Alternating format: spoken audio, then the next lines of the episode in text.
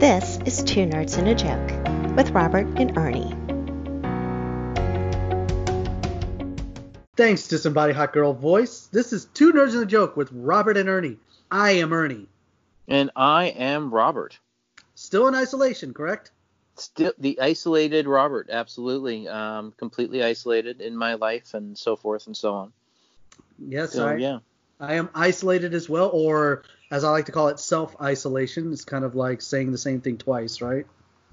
Yeah, I mean, because if you're isolated, you're you're you're gonna be isolated by yourself. So yeah, that kind of is a double entendre, double negative, double response, double whatever. Whatever the English word is. I didn't. I wasn't good in English, as you know. I didn't. I assumed you were actually pretty good in English. You're always correcting I me, so I was good in like um once you in English 101 where you learn all the rules and stuff. That part Right. was a struggle for me. ah, okay. when you get to like 102 and 103 where it's like here read this stuff and comprehend what the author means about this that stuff i did much better in Ah, okay. So But the like advanced stuff. yeah but like at the time i was like this is too difficult like the english language has like 20 something letters but there's only 10 actual numbers right? So i did mm-hmm. much better in my math classes than i did in my english classes. And speech Really? also. Yes, and again, everybody, just so you know, there are only ten numbers in English. oh i try so hard to sound smart don't i? And it never turns out well never does It's good. It was, that was good. I appreciate it. It's subtle. You know, you have to really listen there for a second. What? What did you like, just what? say? Let me rewind. But enough about that. That highfalutin learning stuff. Not all of us have the benefit of working at a university. Yeah, yeah, like some of us, right? Yeah, and, and Yeah. quote unquote higher learning. Mm-hmm. Girl. We we use the word higher in quotation marks. No, always, always. Yeah, yeah. So uh, with all this, with all that's going on, what I've done is I've expanded my my watching habits on the television and the streaming devices.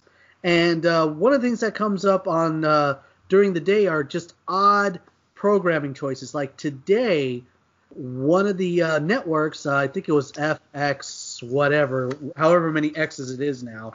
uh, Triple X. Yeah, FX yeah. Triple X. Yeah. yeah, it, it was showing the movie 300, the Zack Snyder, you know, uh, mainstay. I like. I actually enjoy the 300, and I also enjoy the second one as well. I enjoy both of those movies. Yeah, you know, the, and and my theory was like, rem- I I remember doing this a while back, like coming up with with ideas for sequels for movies that obviously didn't warrant a sequel, like 300 Part Two, and everyone looked at me like they all died.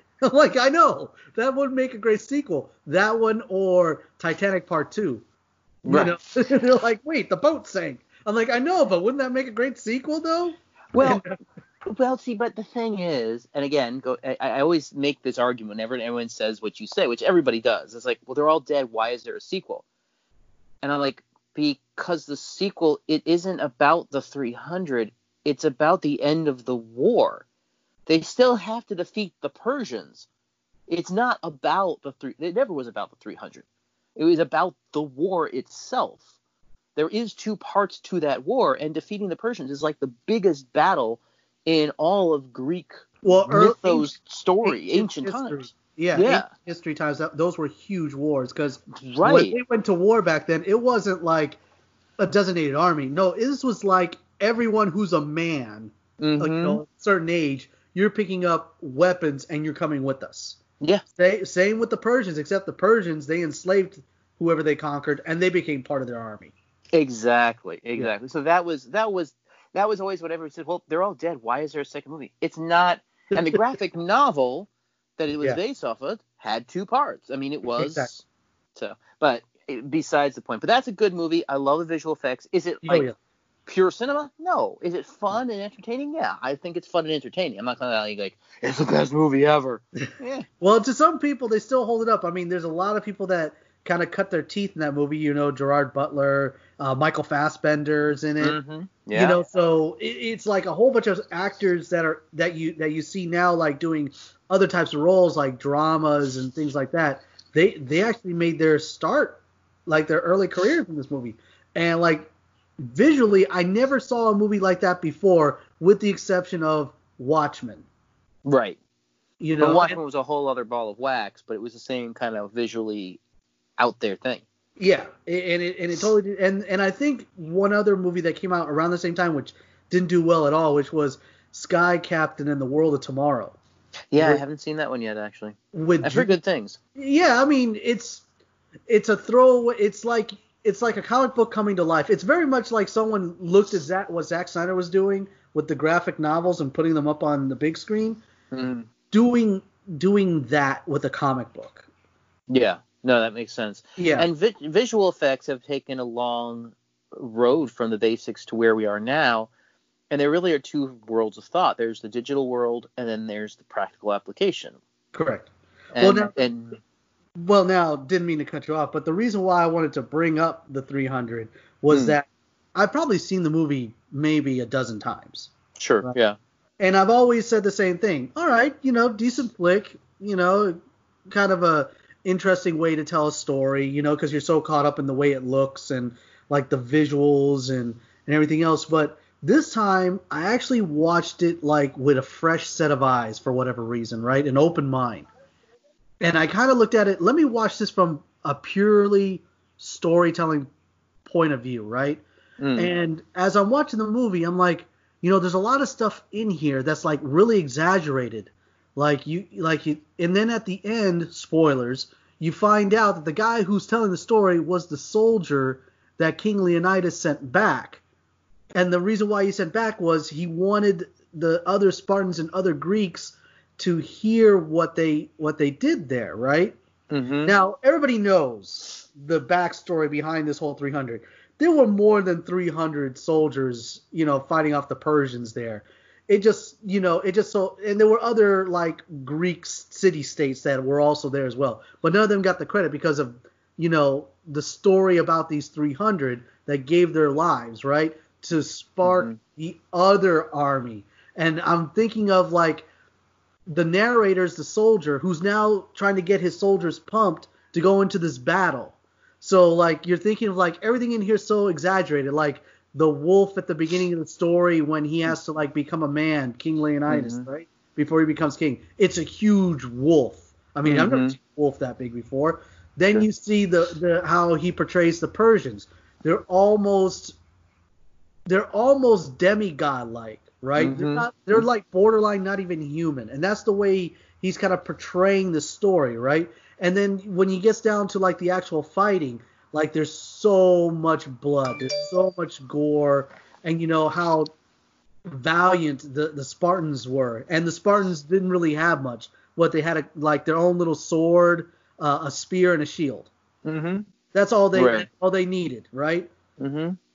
and how how like the story portrays the the other armies that kind of tried to support them like they were bumbling or they were cowardly like and they also didn't look strong. You know what i mean? Mm-hmm. Yeah, But- they were weaklings, if you will, physically looking. Yeah. Ex- exactly but i didn't put two and two together until like i finally watched it. I'm like okay i see what he's doing. It's a pep talk. He's like trying to psych up the team to go into battle.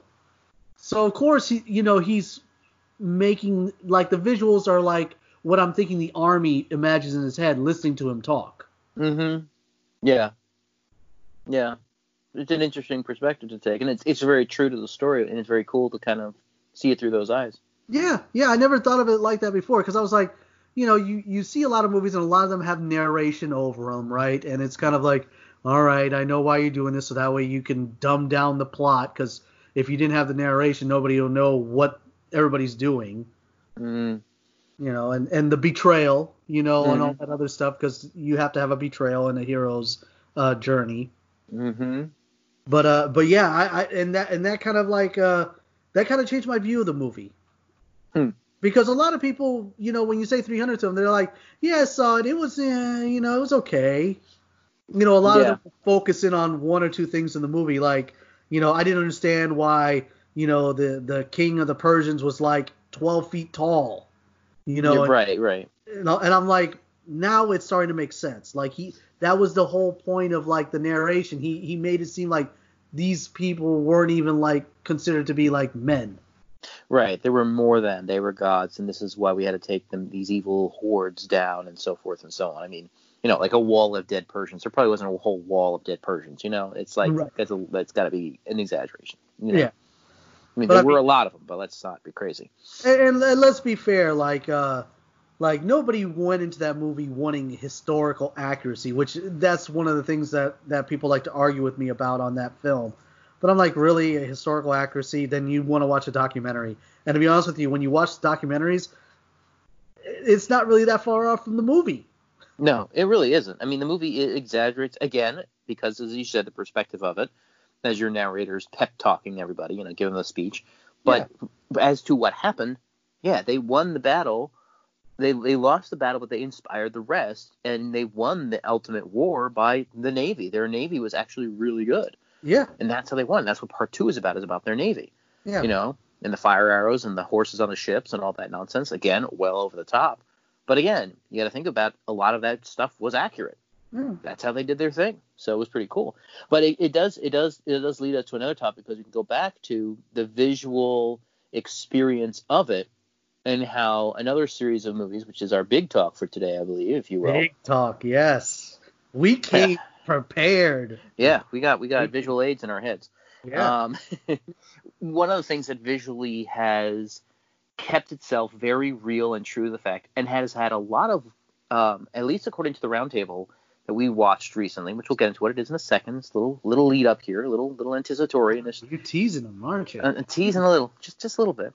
Was that one of the things it's, it's, that people complained about was that it had a lot of digital effects, and when you look behind it, there weren't. It was all a lot of practical effects that were done so well you didn't realize. And you thought, oh, it's all digital. Oh, it's all this. Not so much. It really isn't. And of course, we're talking, and specifically, we're talking the Phantom Menace in our Star Wars conversation. Now, why Phantom Menace? Well, here's why. Um, we are going to today. One of the things that Ernie has watched that he's going to help start us off with reading a gloriously done. I think one of the best explanations of a single scene in Star Wars I've ever ever seen or heard. Um, that we're going to connect it from Star Wars: The Phantom Menace all the way through to The Mandalorian, and it's such an exceptionally well described piece that I have to believe is not because Ernie and I were talking about this earlier. It has to be something that he knew, that he, the person who spoke it, and we'll talk about that in a sec. The person who said it really believed it, really understood it, and came from a place of true knowledge of the craft to be able to work this wording and, and what he says about this in this roundtable. So I give you the teaser, and Ernie, I'll give you the reveal here of what it is we're exactly talking about, and and give us a little bit of setup before we start the read through of, of this of this speech, if you will. Sure, sure. I think uh, what Disney Plus is doing with The Mandalorian is really good. Uh, I I tip my hat to the producers, Jon Favreau, Kathleen Kennedy, and all the rest of them. The directors, Bryce Dallas Howard, you know Taika. Uh, I f- can't pronounce his last name. Uh, he's the voice of IG11. Um, he's also one of the directors. Um, Ryan Fu- Fukujima. Fu- Fu- Mm-hmm. um, yeah, something like that. yeah, and Deb- Sorry, Deb- guys. yeah, sorry for butchering the name. I really do. Uh, Deborah Chow, I think her name is. She did a couple. She directed uh, one of the episodes as well. Um, and I think I think Jon Favreau, by getting all the directors to handle certain parts of the of the overall story, was ex was so well done. And the guy behind it all, Dave Filoni, who's, you know, I I can't. I'm kind of jealous, I have to say. Yeah, he, he's he's been in like every major He- Disney thing in some respect at this point. I mean, he's been in all the big things. I mean, let's not fool Yeah, ourselves. he, he was he was at you know he kind of explained it and now they now Disney Plus has like these uh these shows that drop weekly and um they basically are roundtables with the directors or special effects people and this is episode two that dropped a couple days ago and I watched it as it dropped because I love the first one. Um, the second one, you know, there was a visual effects artist there who worked on the Phantom Menace, and you know, they Favreau leads the roundtable and let him talk, and he was explaining that a lot of people when they when you mention the prequels, they kind of like say, "Ah, it was it was CG overwhelm." But then when the Mhm. question's asked, you know, which of the movies had the most like miniature arts and you know miniature work done, it was the Phantom Menace, and they said.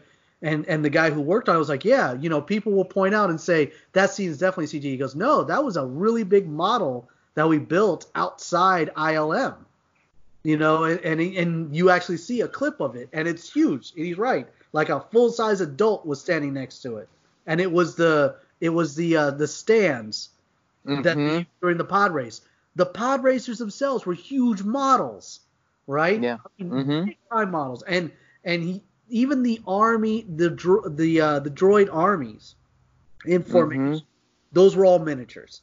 So a lot of craftsmanship, which then swung around to, well, why are people so down on it? Why do people mock the prequels, especially the Phantom Menace? And mind you, facts be told, Phantom Menace broke a lot of records. It was a two billion dollar movie. Mm. You know, worldwide, it got two bill. That's that's insane. Yeah, Well, and and Dave, Dave, Dave, as we call him, Davey. yeah, because um, we, we know him like that. We do know him like that. I mean, he also he also did uh, Avatar: The Last Airbender, the series. Right, he was a storyboard guy. That's all he Mhm. was. Yeah. uh, he just so happened to end up working for ILM after he did. Um, and they were like, "Yeah, we want to approach you for the Clone Wars." He's like, "Didn't we already do this?" And they and he basically was telling them that he was kind of confused about it, and that's when they came up with the CG version of the Clone Wars. Mm-hmm. And he yeah. was he was the one that had the vision behind it, and he worked directly with George Lucas on this, and George Lucas had to approve it. Mhm. right? Oh So- yeah, yeah. and George Lucas loved all of all the stuff and then he would come in and he would make suggestions and and then we get to the point where he talks about the Phantom Menace and he calls the duel the fates and Mhm. I just want to which say is this which is the music behind it. It's called the Duel of the Fates. but he explains how that basically sets up all the prequels and all the sequels. and all the sequels. It, it's it's it it was the perfect. I and I hate using the word argument because it really isn't an argument. It was No. a, it was a point that he made, and I believe that he did it unscripted from the heart. Mhm. And God, I wish I had his vision on this because when I watched the Phantom Menace for the first time, I liked it. All right, I was there the day it dropped in the Mm. movies. I saw it that fir- that same day. I would I really liked it. A lot of people claim that when they first saw it, hated it. I don't believe it. I believe that they Mhm. liked it. What I do believe is that if you hear enough people on the internet saying they hate something and poke fun of it, those people will latch on to that. Oh yeah, absolutely in a heartbeat. People people are sheep when it comes to that kind of thing, unfortunately. Yeah, yeah. So I believe that, and then he goes on this. this he he basically goes off off script here because everyone's supposed to have equal time on these episodes, and he went off for I don't know what would you say, 20 minutes? No, it wasn't that long. It was more was actually was seven minutes Oh, okay, seven minutes. because he closed it out. So I, I, I, I have the video up and I have it from the, the time he starts talking about it. It's it's a seven minute speech. It seems like it's twenty, but it's only seven. Oh, because they they intersplice a lot of video during it. Mm-hmm. He's talking it, and I mean it just. It's just amazing. It's and the episode is it's called Disney Gallery, The Mandalorian, right? Mhm. Yep. All right, so he basically explains why it's so important. As as much as everyone hates it, right? So I'm mm-hmm. gonna start it off, okay? And and I'm reading from IGN.com. I want to give them credit for for putting this down. And this is quoted from Dave Filoni. He goes, "In Phantom Menace, you're watching these two Jedi in their prime fight this evil villain. Maul couldn't be more obviously the villain. He's designed to look evil, and he is evil, and he expresses that from his face all the way out to the type of lightsaber he fights with. What's at stake is really how Anakin is going to turn out, because Qui Gon is different than the rest of the Jedi, and you get that in the movie. Now, here's where things get interesting. Just as a little background and a little bit of later spoilers. If you haven't seen the last four episodes, um, if you haven't seen the last couple of seasons of the Clone Wars, you need to because it also ties in how he's different. Qui Gon is different not only because of the simple fact, and it gets into this about his loving and, and so forth, but he's also different because he's the only, he's the first Jedi to figure out the secret of life after death. Because up to this point, even Yoda himself did not know there was a way to keep on living past death. He did not know about the Force Ghost stuff. Qui Gon's the first one to figure that out, and I believe it has solely to do with the fact that he was a truly selfless, non political, true protector of the Jedi. So that's my two cents there. Continue, sir. Okay. Filoni went on to discover the prominent theme of fathers and sons that run throughout the Star Wars saga, pointing out that Qui Gon Jinn serves as a father figure to Anakin Skywalker in The Phantom Menace because he stands by the fact Jedi are supposed to actually care and love at their core. He's fighting for Anakin, and that's why it's the duel of the fates, Filoni says. It's the fate of this child, and depending on how this fight goes, his life is going to be dramatically different. So Qui Gon loses, of course, so that the father figure is gone. Because he knew what it meant to take this kid away from his mother when he had an attachment, and he's left with Obi Wan. Obi Wan trains Anakin at first out of a promise he makes to Qui Gon, not because he cares about him. He's a brother to Anakin, eventually, but he's not a father figure.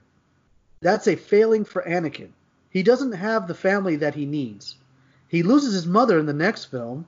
He fails the promise to his mother, quote, I will come back and save you, end quote. So he's left completely vulnerable, and Star Wars is ultimately about family.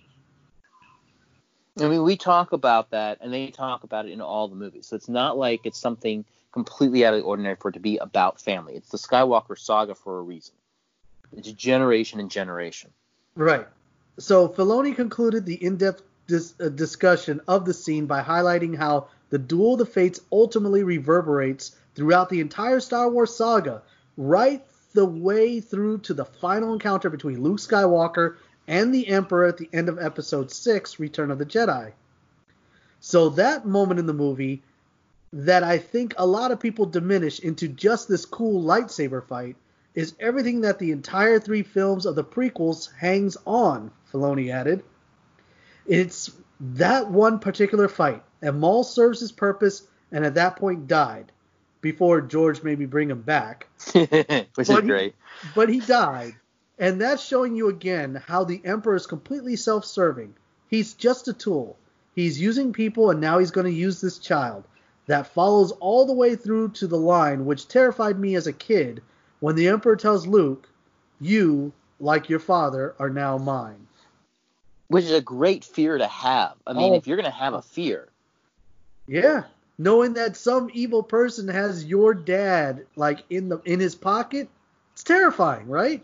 Mm-hmm. No, absolutely. And it's it's a crazy thing for him to have kind of gone through with it, in that it really ends up looking at how how he does use everybody, and you know, and it's one of those things like like when you look at the Clone Wars and you look at Anakin's kind of fall from grace. Like one of the big things that people complained about in some of the Clone Wars was like, how did Anakin become such great friends with Palpatine over this movie? He doesn't look like he's that great of a friends with him. What the heck? It doesn't make sense why he would take the the Palpatine side. It doesn't make sense.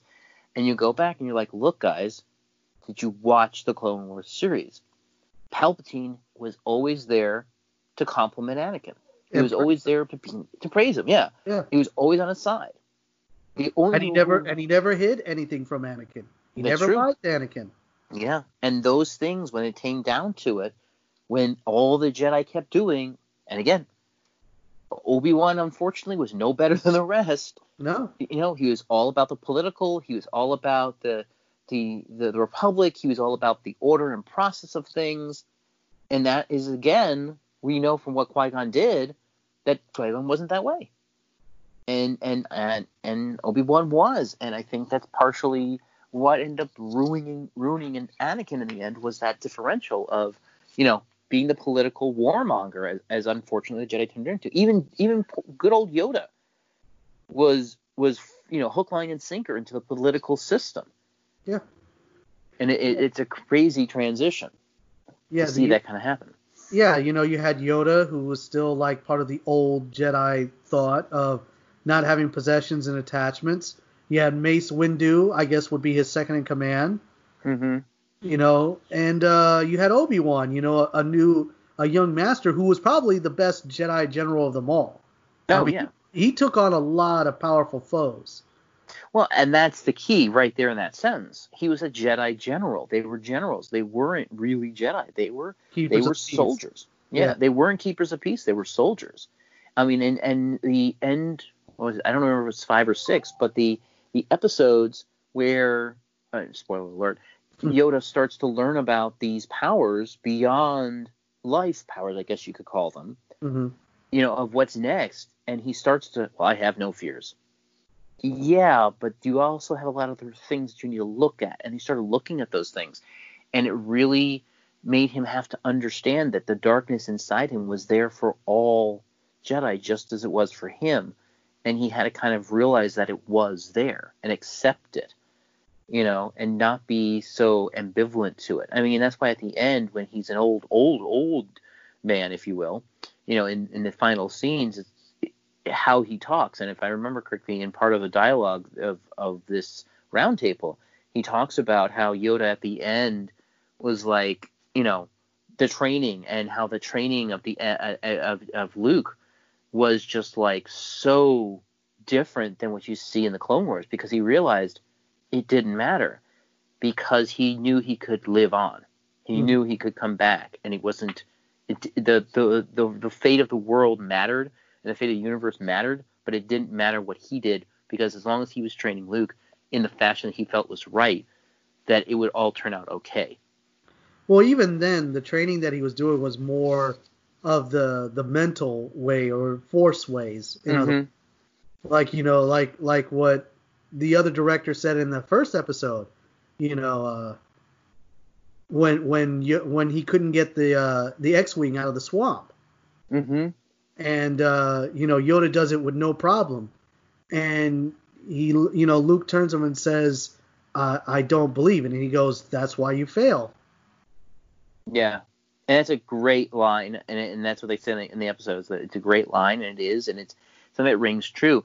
And it's it's one thing to look at Star Wars as just a series of commercial products, and you know, and and the failings and all that. But there are also a lot of really good stories in there that are being told that you just kind of kind of look at and take the stories. You kind of put it today in this episode. You know, look at it from a fresh perspective, a fresh pair of eyes, and take on a different view of it and like you know I started rewatching Mandalorian after I watched those those legacy thing uh, the the round tables and it was like you know take on a different perspective a different look at it and to definitely if you kind of look at it from a, ser- uh, position of like if you're just coming out of Clone Wars and it's all about Mandalore hmm you know and you kind of take that view of it it's a whole different ball of wax Let, let me tell you the the like I told like I like I've repeated it to so many times.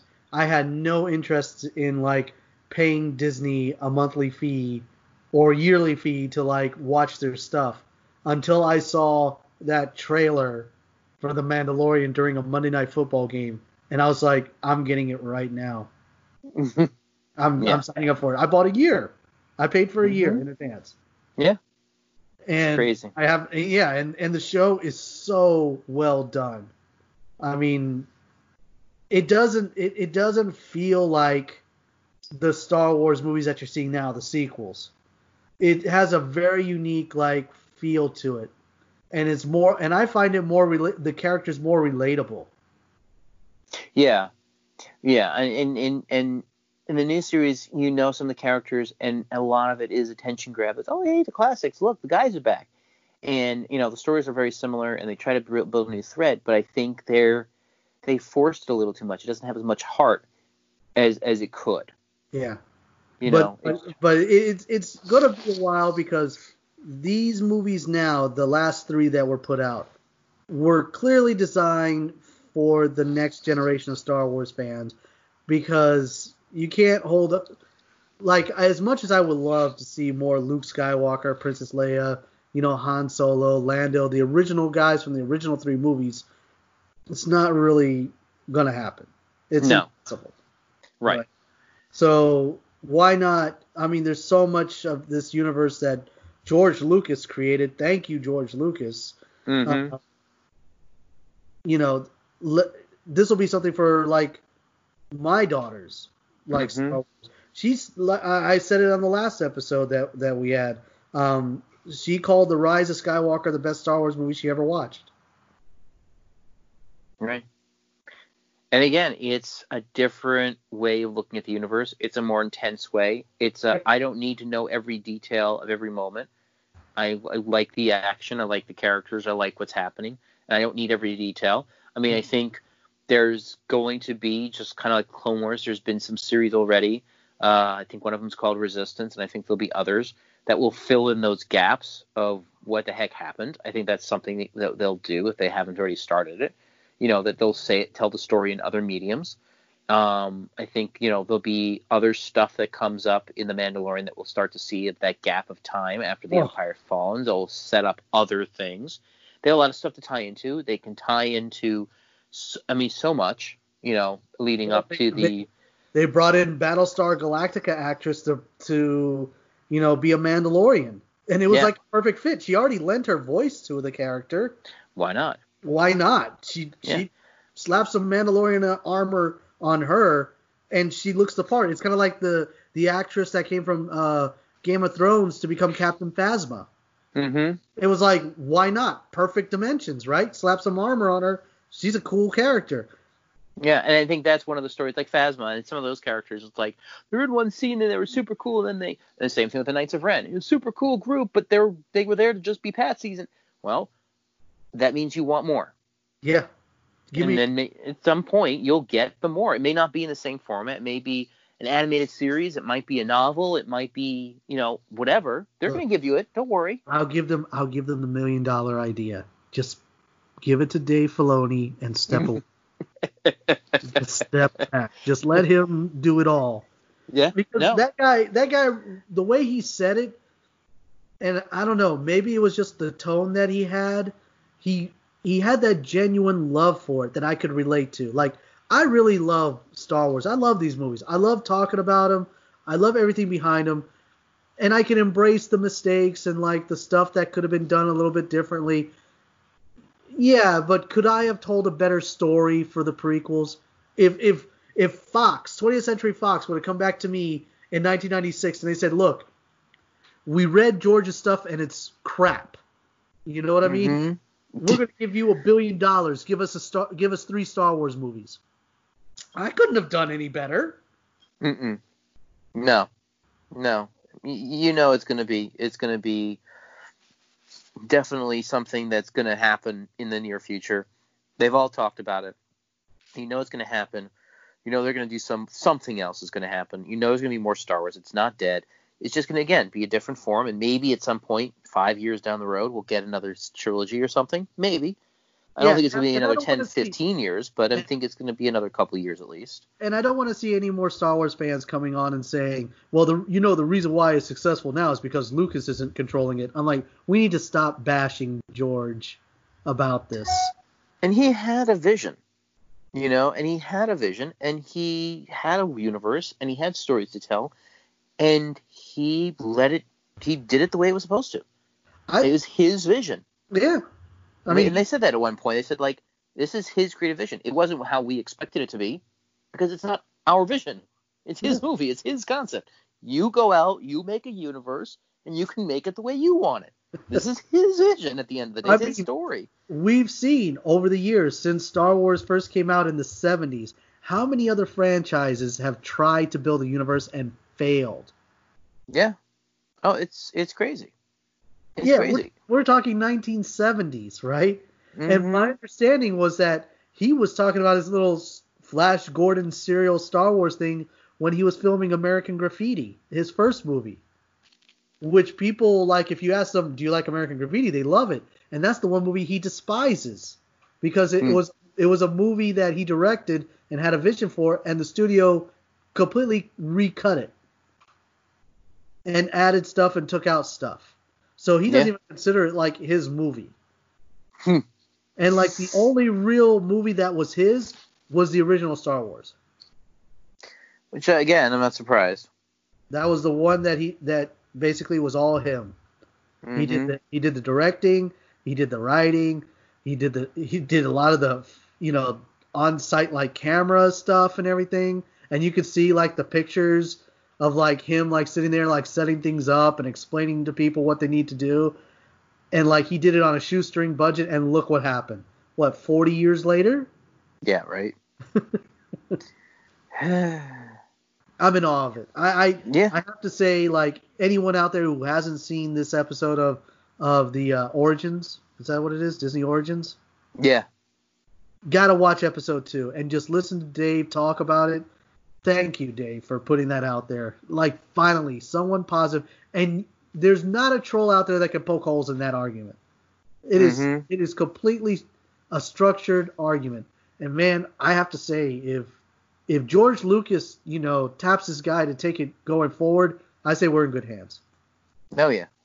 And just remember, at the end of the day, at one point in time, some woman somewhere thought Palpatine was sexy. God, we're back to this again.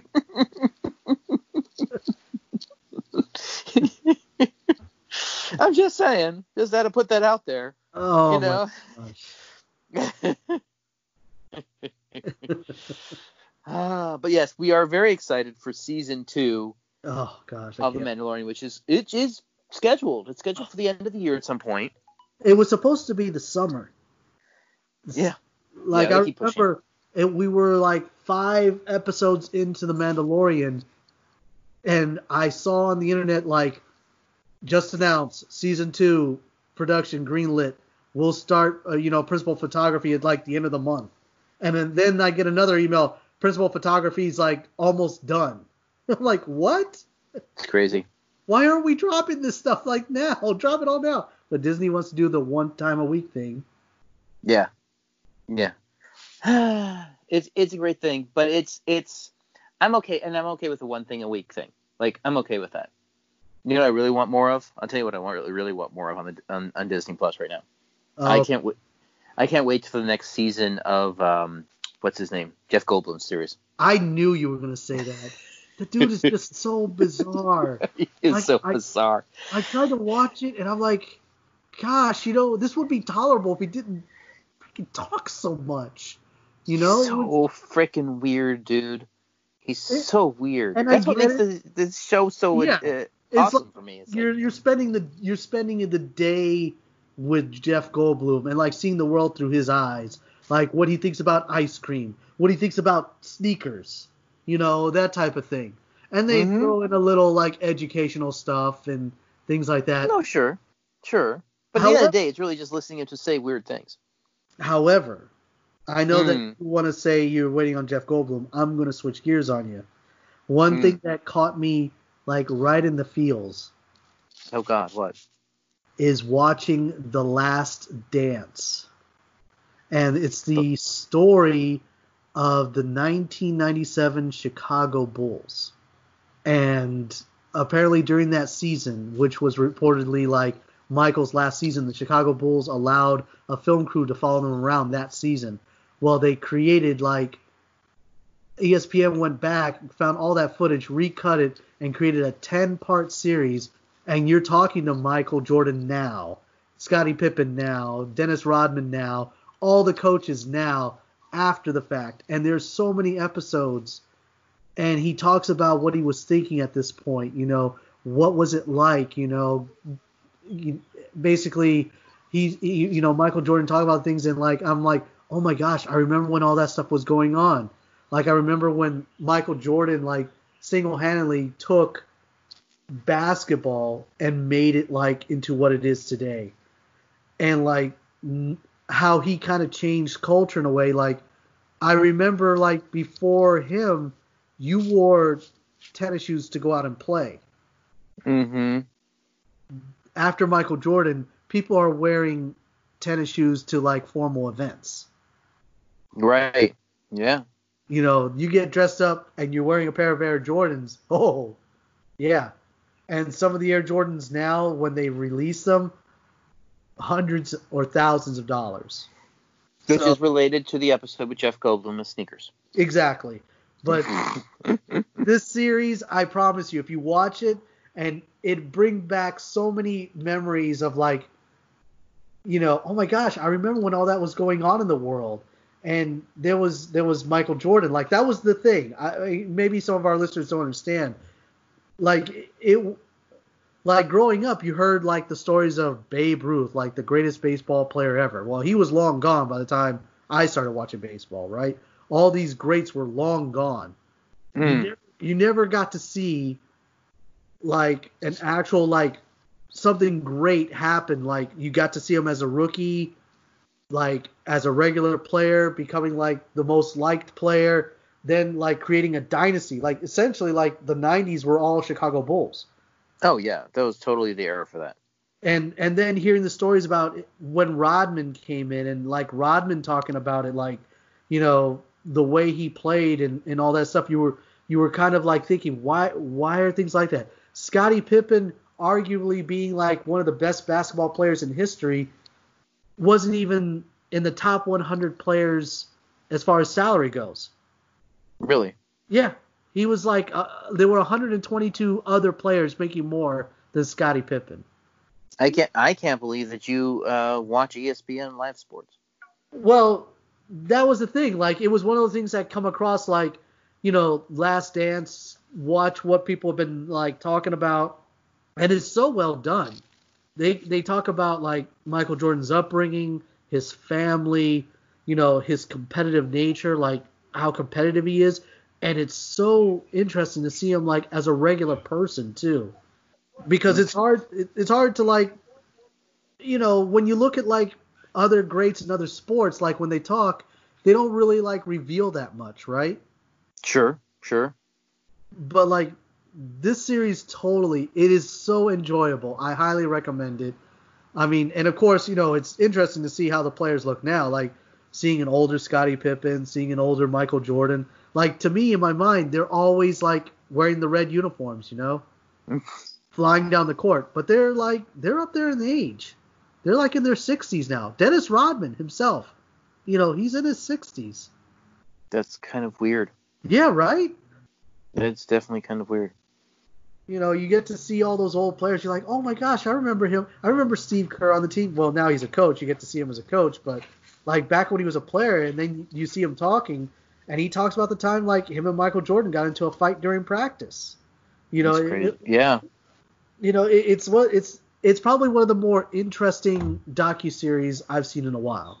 Besides all the other stuff that I've been watching, which are like, I don't know, people are going to start thinking it's weird, but all the serial killers and the murders and you know those type of things, which are on every platform it seems. Oh yeah, totally. Every platform has the the the serial killer show or all about the serial killers. Which is a, you know, you go back and the classic, you know, Dexter or anything like that, and and now it's all about the real ones and stuff. It's kind of crazy. You know, Yeah. I, I I I can watch those in small doses, like only small doses. Like you know, Tiger King, The Staircase. I uh, won't do it. I won't do it. I actually had so I had a meeting at work. Uh, we're having our, our our quarterly spring fling meeting, which are a huge big, big deal. We're playing Jackbox games and all kinds of fun stuff. And we were on the meet on this meeting like a precursor. Okay, guys, here's what we're doing for tomorrow, and here's all the things that are going to happen. And they, they were talking about the Tiger King, and I was like, you know what? No, I I, I refuse. I abs- and someone else was like, yeah, me too. I won't I won't watch it just because. I just I can't. Yeah, it's So uh, there are there are two sides to that fence. You know, there's two sides of that. The ones who've watched it and are like, oh my god, this is so awful, but I can't stop watching it. And those that are like me, who probably would get some sort of twisted enjoyment out of watching it. I'm not gonna I'm not gonna say lie and say that I wouldn't. But at the same point, I don't wanna. Well, no, it, it's it's you know for people who haven't seen it, it's a murder for hire. Is basically what happens, and what the documentary goes into, or the docu series as they're called, uh, goes into is the lives of how these three people that are in this industry, like how their paths cross, how it got to this point. So that that was the part that interested me, was like because I, I, I like reading about like the true crime stuff, the Ted Bundy, the Making a Murderer, you know, the Innocence Files, you know, things like that.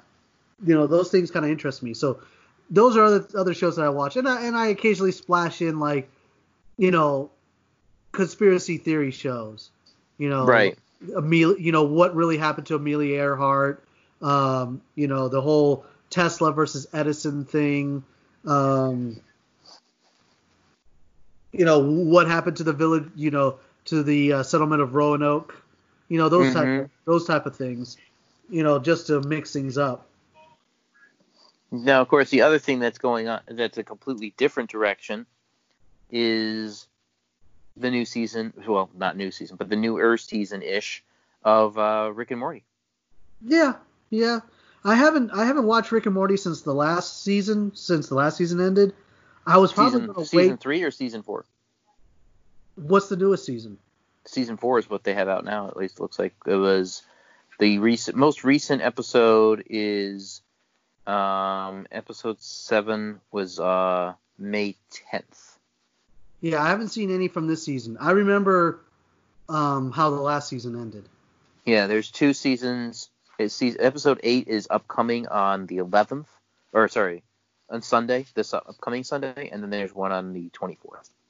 So we're on season seven of the new season. Yeah, I'm. I actually, I don't know. I'll probably I'll probably wait for it all to to to drop and then watch them in succession. I won't binge them because Mm. as as much as I like it, I probably my fandom died down after season one when it became so mainstream and I started seeing like pickle Rick toys everywhere. And I'm like, does anyone like not understand the whole meaning behind the show? Like, wh- we don't want the show to become popular. Like, we just want it to be enjoyable and different. hmm Yeah, yeah. So we'll, we'll have to see how how how fanboy based they they went this this latest season. But it's interesting. I haven't I haven't watched it yet, but it's something I just was thinking about because I, I remember wa- watching the Pickle Rick and, and all the episodes uh, with my son, and I didn't want to watch it. My son made me watch it. and I it's this is some some messed up stuff, and but yeah, Well, yeah, that first season completely groundbreaking, oh yeah, and then Completely. the second season, second season kind of like, all right, we pushed some boundaries. We're gonna push some more in this season, and and I, and there was some episodes I was like, oh my gosh, like I cannot believe they just did that. yeah. No, it's and it's, again, it's not vulgar. It's not crude. It's just weird. Yeah, And very strange. Definitely, definitely falls into the very strange. um, but we had Yeah, covered. yeah, we've covered a lot. we, we covered a lot. I, I I still I'm tempted to watch the Dave Filoni speech myself. I'll go on YouTube and watch it. I'll give it a thumbs up. I'll retweet it so that way it'll stay trending forever. Because I, I honestly believe that it's okay to like something that not everyone else can appreciate. Yeah, and I think one of the things we talk about too with it, and I think I think good. It's as I said in the episode. I think that's where we stop. Yeah, is is I think we covered it all. I think that's a great way to end it. I think the best thing to think about in a story arc in general, but especially the Star Wars one, is you're gonna have your lovers, you're gonna have your haters. But if you can make an argument as to where the deeper meaning behind the story lies, and you can convey that to others, and you can take someone who's a fence sitter and make them a fan, or at least be able to appreciate I think that's a that's a good move. I think that's the thing that everybody wants. yeah, You don't need to be obsessed with it. You don't need to love it madly and have every piece. But if you can at least go away from it and appreciate it for what it is, Mhm. appreciate the stories, appreciate the the connection you can have with the characters, then that's what any director or actor or, or anyone in the business can can hope for. Is if you can do that, then they feel like they're- that they've done their job. yeah, exactly. So, on on that glorious note, of course, um, I wanted to say to everybody, please make sure you're following us: YouTube, TikTok, Facebook, Twitter, Instagram. We are posting occasionally episodes, uh, our our audio podcast audio episodes onto YouTube, just so you can watch it on YouTube if you are a fan of the podcast audio format. and You want to watch on YouTube for whatever reason, um, but definitely make sure you're following us there. Make sure that you're liking and subscribing to us here. Follow us. And of course, uh, email us if you have suggestions for what you would like to hear us talking about or do next. We do have a, a couple of guests coming up in the next couple of episodes. I'm excited about those guests. They're gonna Yeah. be great. It's going to be a lot of fun, um, and we are going to have more episodes with the Doctor coming up soon in the near future. Uh, good doctor, yes. Yes, the good Doctor. We have more stuff with him, so don't forget to keep posted here as we post new content. Uh, you'll see those coming our way, and of course, like any good story that needs a solid ending and a really good catchphrase, Ernie, if you would. Peace out. Peace out, everybody. We'll talk to you guys next time. And that's another episode of Two Nerds and a Joke. Follow Robert and Ernie on Instagram, Twitter, Facebook, and subscribe to their YouTube channel.